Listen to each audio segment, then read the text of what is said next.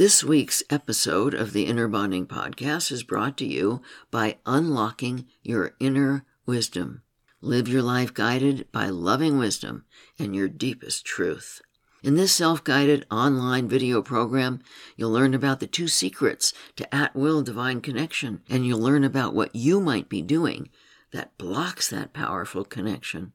When you learn how to raise your frequency to unblock your inner wisdom, you'll begin to see many positive changes in your life. You'll begin to trust your feelings. You'll know what to do to release fear, anxiety, and worry. You'll discover the secret to manifesting your dreams. You'll be able to worry less and enjoy life more, just to name a few positive changes that can happen. Go to innerbonding.com slash wisdom to begin raising your frequency and unlocking your inner wisdom. You can use the code WISDOM at checkout to get a 10% discount on your enrollment. Again, go to innerbonding.com slash wisdom. Welcome to the Inner Bonding Podcast, the complete process of self healing anxiety, depression, addiction, and relationships. You can find this podcast along with many others on our podcast website at innerbonding.com slash podcast. Now here is your host, Dr. Margaret Paul. Hi everyone, Dr. Margaret Paul here with the Inner Bonding Podcast. Today I'll be talking about some of the major challenges in close relationships. In all communications, there are always two levels of communication the content of the communication, like talking about an issue such as money or chores, and the intent of the communication, which is either to learn or to control. We face a major challenge when someone we care about says something to us that indicates to us that they don't see us or don't understand us. We all want so badly to be seen and understood. And for most of us, our automatic reaction to feeling unseen or misunderstood is to explain or defend or try to control in some other way. But too often, when the other person isn't seeing us or understanding us, it's because they are in their wounded self trying to control us with judgments or projections. And when we get triggered into our controlling wounded self, the communication gets stuck and can escalate. The challenge is that it's not easy to stay open to learning when we feel unseen and misunderstood. For most of us, we learned as children many controlling ways to try to not be judged or punished. This has been one of my biggest challenges regarding staying present in my loving adult. When someone blames me for something I didn't do or blames me for being some way that makes me feel deeply unseen, my tendency is to react to what they're saying rather than to their intent to control me with their blame. My wounded self wants to show them how wrong they are about me, rather than accepting that I have no control over them and they are not available to learning with me when they are in their wounded self blaming me. When I'm fully present with my feelings, I can feel how heartbreaking this feels to my inner child and respond for my loving adult, disengaging and tending to my heartbreak, and opening to learning about it when I experience the other person as open. Take a few minutes right now and think back to your childhood. Do you remember a time when you felt deeply unseen, unheard, or misunderstood? How did you feel at that time? You likely felt crushed, shattered, heartbroken, lonely, and helpless over your parent, caregiver, teacher, sibling, or friend. But these are very big feelings, way too big for a child. What did you do? Did you explain and defend? Did you apologize and try to fix it? Did you shut down and numb your feelings in some way? Or did you cry, get angry, seek revenge, or go into resistance? Do you remember a different time when you felt deeply seen, heard, and understood? Did you ever feel this?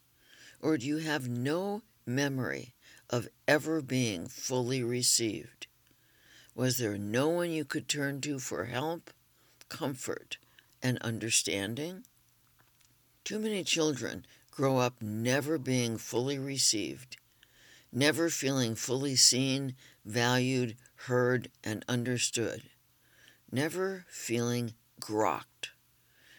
Grok is a term coined by Robert Heinlein in his wonderful book, Stranger in a Strange Land.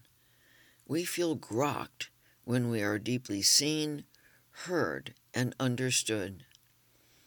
When we didn't feel grokked, we needed to protect ourselves from feeling the shattering pain of this. So we developed our many protections to avoid our feelings and attempt to have control over others seeing and hearing us. But the conundrum of this is that we will never be grokked when we are protecting ourselves with our various addictive, controlling behaviors. The challenge for all of us as adults is to learn to manage the deep heartbreak of not being seen or heard. Learning to manage the shattering feeling of heartbreak in our body can be very hard, especially if we experience trauma from abuse. The very first skill you need to develop is learning to be present for your feelings without avoiding them in any way. Your painful feelings in reaction to another's unloving behavior toward you need your attention, kindness, and compassion. Kindness and compassion for yourself lets your inner child know that you are seeing, hearing, and understanding yourself, that you grok yourself. When you judge yourself for your painful feelings, you are letting your inner child know that you are not seeing and valuing yourself. This rejection of yourself causes even more pain. Even if you can't yet tolerate the feelings of heartbreak, loneliness, and helplessness from not being seen and valued, even if you can't yet feel self compassion, practice being very kind to all your feelings, even if you feel numb. Compassion is not a feeling we generate in our own being. It's a feeling we open to and invite in. It's a gift of spirit. And when you open to learning about loving yourself with your higher self, you can consciously invite compassion into your heart. If you know that you were traumatized and perhaps suffer from PTSD, it's vitally important that you receive trauma therapy. You can learn the Emotional Freedom Technique, EFT, and the Trauma Release Exercises, TRE, online. And you can work with a facilitator with eye movement desensitization and reprocessing, EMDR, somatic experiencing, SE, or other very helpful and healing trauma therapies. The important thing is to heal your body enough so that you can tolerate feeling the heartbreak of not being seen or heard and learn to lovingly manage it rather than avoid it. Without being able to feel your feelings, you won't be able to see and hear yourself. You will continue to emotionally reject and abandon yourself as you might have been emotionally rejected and abandoned while growing up. Deep healing comes when you learn to see, hear, and deeply value who you are and all you feel, and take loving actions for yourself when feeling unseen or unheard by another who is important to you. Healing comes about when you learn to stay present as a loving adult rather than immediately react from your wounded self with your learned protections. Healing comes about when you become aware of your intent in the moment rather than automatically reacting from your intent to control, avoid, and protect against pain. None of this is easy. Not being seen or heard is so painful that it's a major challenge to learn to stay present as a loving adult and take the loving action for yourself. This is one of our major challenges in our relationships. The more we learn to notice our feelings and our intent in the moment, and be able to choose the intent to learn rather than the intent to control, the more empowered we become. The heart of being in an intent to learn is not only to learn to be present with our feelings, but to be willing to learn about our wounded, controlling behavior without judgment. It's when we're open to learning about our intent to control getting love and avoiding pain that we begin to have the consciousness we need to heal our wounded self. Judgment always comes from the wounded self and is itself a form of control. When we judge ourselves for our addictive, controlling behavior, we're trying to have control over getting ourselves to change. We hope that by making ourselves wrong and beating ourselves up, we will feel badly enough to change. Yet, if you've ever really paid attention to the results of this, you will notice that the changes never occur. In fact, the more we judge ourselves and the worse we feel as a result of it, the more we need to act out with an intent to control to avoid the pain of our self judgments. Giving up self judgments is just as difficult as giving up any addictive behavior. The wounded self is deeply devoted to this form of control and doesn't want to let go of it.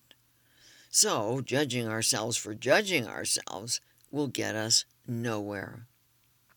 What's necessary is to be in a compassionate intent to learn about all our controlling behavior. This means that you embrace the understanding that you always have important reasons for being in the intent to control these reasons are the false beliefs that fuel all our protective, controlling behavior. When you want to learn about these reasons, you can eventually bring in the truth about the false beliefs, then take loving action based on the truth.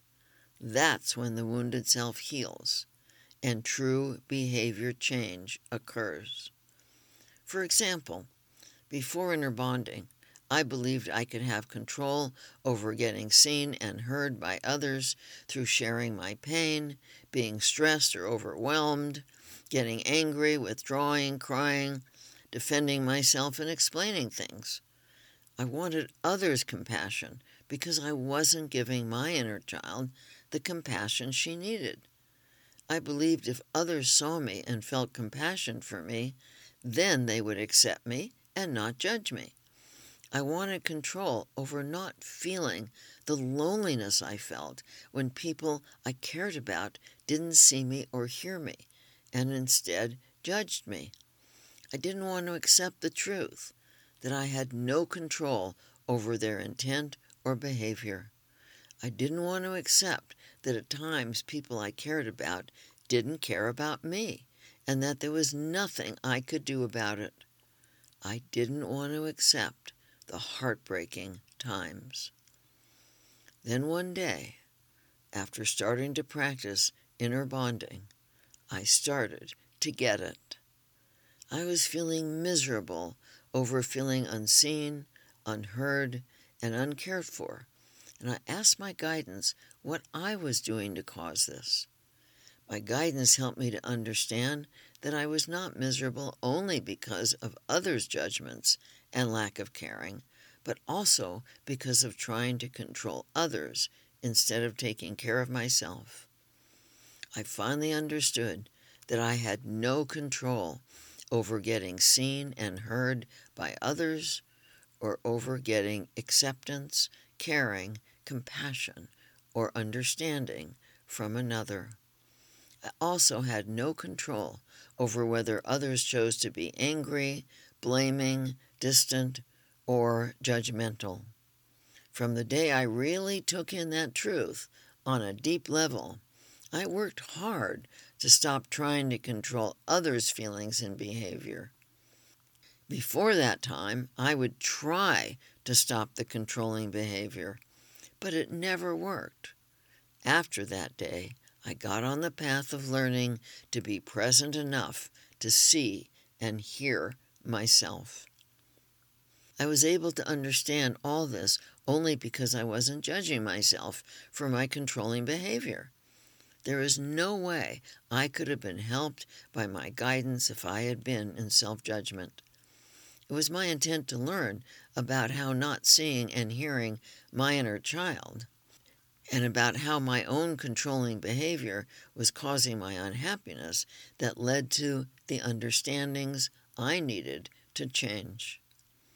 One of the greatest things that our guidance brought to us when Erika and I created inner bonding is that there are only two intents to choose from to learn or to control. Having only two to choose from makes it easier to be aware of our intent, although this is a challenge for all of us. Our intent is what governs how we think, feel, and behave. Our intent is the most powerful and creative force we have. It is the essence of our free will. Your intent is your deepest desire, your primary motive or goal, your highest priority in any given moment. We are open to learning when we are compassionate, first for ourselves and our own feelings, then for others. When we desire to take responsibility for our own feelings and behavior, when we know that we and others have good reasons for feelings and behavior, when we are generally curious about these reasons, which are our fears and false beliefs. When we are genuinely curious about our own and others' protective, controlling behavior. When we are connected with a higher source of guidance. When we are willing to tell our total truth without blame or judgment. When we are willing to risk losing others rather than lose ourselves when it's more important to be a loving human being than to protect against our fears of anger, judgment, rejection, failure, hurt, being controlled, being unseen and unheard, and so on. And when it's more important to be a loving human being than attempt to have control over others, making us feel temporarily safe, loved, happy, understood, seen, heard, adequate, successful, and so on. Our intent is to control when we believe others are causing our wounded feelings of anger, anxiety, depression, guilt, shame, aloneness, emptiness, or jealousy. When we believe others are causing our behavior. When we believe we are victims of others' choices. When we believe we can control others' feelings or behavior when we are judging ourselves or others as right or wrong, good or bad, when we are unwilling to open to our spiritual guidance, when we are willing to lose ourselves rather than risk losing others, when we are attaching our worth to outcomes and believe we can control outcomes. When we avoid taking responsibility for our feelings with our protective, addictive, controlling behaviors, such as anger, blaming, interrogating, criticizing, judging, shaming, perfectionism, threats, violence, withdrawal, resistance, pulling, denying, caretaking, people pleasing, complaining, demanding, defending, explaining, lying, analyzing, convincing, lecturing, telling feelings in order to blame, drama, illness. We are avoiding responsibility for our feelings and trying to numb out and control our feelings when we use activities to avoid and numb out, such as TV, video games, social media, surfing the internet, busyness, gossiping, sports, exercise, sleep, work, making money, spending, gambling, shopping, worry, obsessive thinking, self criticism, talking, phone, reading, gathering information, meditation, religion, crime, danger, pornography, masturbation, glamour, beautifying. And of course, these are addictions only when we're using them to avoid our painful feelings. Almost anything can be used as an addiction when our intent is to control, avoid, and protect against pain. We can also use substances such as drugs, alcohol, nicotine, food, sugar, caffeine to numb out and avoid responsibility for our feelings. Given that we have free will, we each choose our intent moment by moment. The challenge of becoming a loving adult is to be conscious of our intent each moment. Only when we become conscious of choosing the intent to control, instead of choosing it unconsciously, do we have the ability to consciously choose the intent to learn. Becoming aware of your intent, moment by moment, is one of the most important and challenging things you can do for yourself. Freedom and personal power come from being able to consciously choose the intent to learn about love rather than automatically and unconsciously being in the intent to control, protect, and avoid. The more you become aware of your intent and consciously choose the intent to learn, the more you create the neural pathways in your brain for being a loving adult. Knowing our true intent is sometimes a tricky thing because it's easy to convince ourselves that we are being loving to ourselves when our true intent is to have control over not being hurt. Avoiding the fear of being hurt is much more important to many people than learning to be loving to themselves and others. But true inner safety does not come about from avoiding our fears and pain. Avoidance only breeds more fear and pain as the inner child feels alone with no loving adult to rely on. True inner safety is the result of confronting our fears and developing a spiritually connected, loving adult to handle our fears rather than avoid them. The important thing here is not to rationalize, deny, and kid yourself into thinking that protecting yourself with controlling, addictive, and avoidant behavior is loving to yourself. Loving behavior is doing that which supports your highest good. Addictive, controlling, and avoidant behavior is never supportive of your highest good, even if it feels safe in the moment.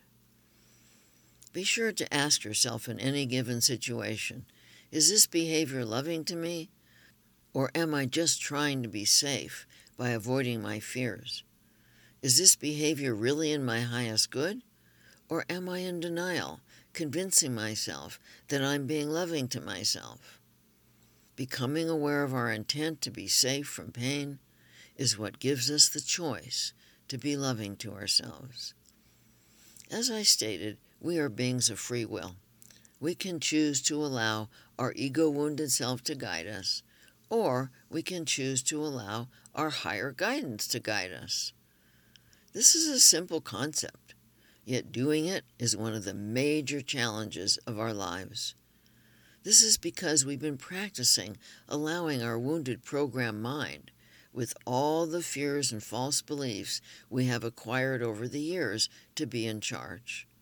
Our program mind thinks it knows what to do to keep us safe. It thinks it has the knowledge to make good decisions. Yet the wound itself cannot distinguish between what is in our highest good and what hurts us, or between what is true and what is not. The mind tells us things like, I am taking care of myself when I blame someone for my hurt feelings. Or I am taking care of myself when I reward myself with a donut. Or I am taking care of myself when I relax with a six pack. Or I am taking care of myself when I yell at someone who's not doing what I want them to do. Or I am taking care of myself when I shut down and withdraw or explain and defend. Yet all these behaviors are ways of trying to control others or our own feelings rather than taking loving care of ourselves. Until we get that our wounded self doesn't know anything about what is good or right for us and what is not, we will continue to rely on our program mind to guide us. Yet the real source of truth can never come from our limited mind with all its program beliefs. The real source of truth exists only in our higher mind, our guidance.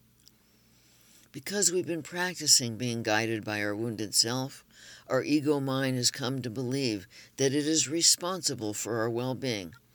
In fact, the mind is so arrogant as to believe that it actually keeps us alive and safe.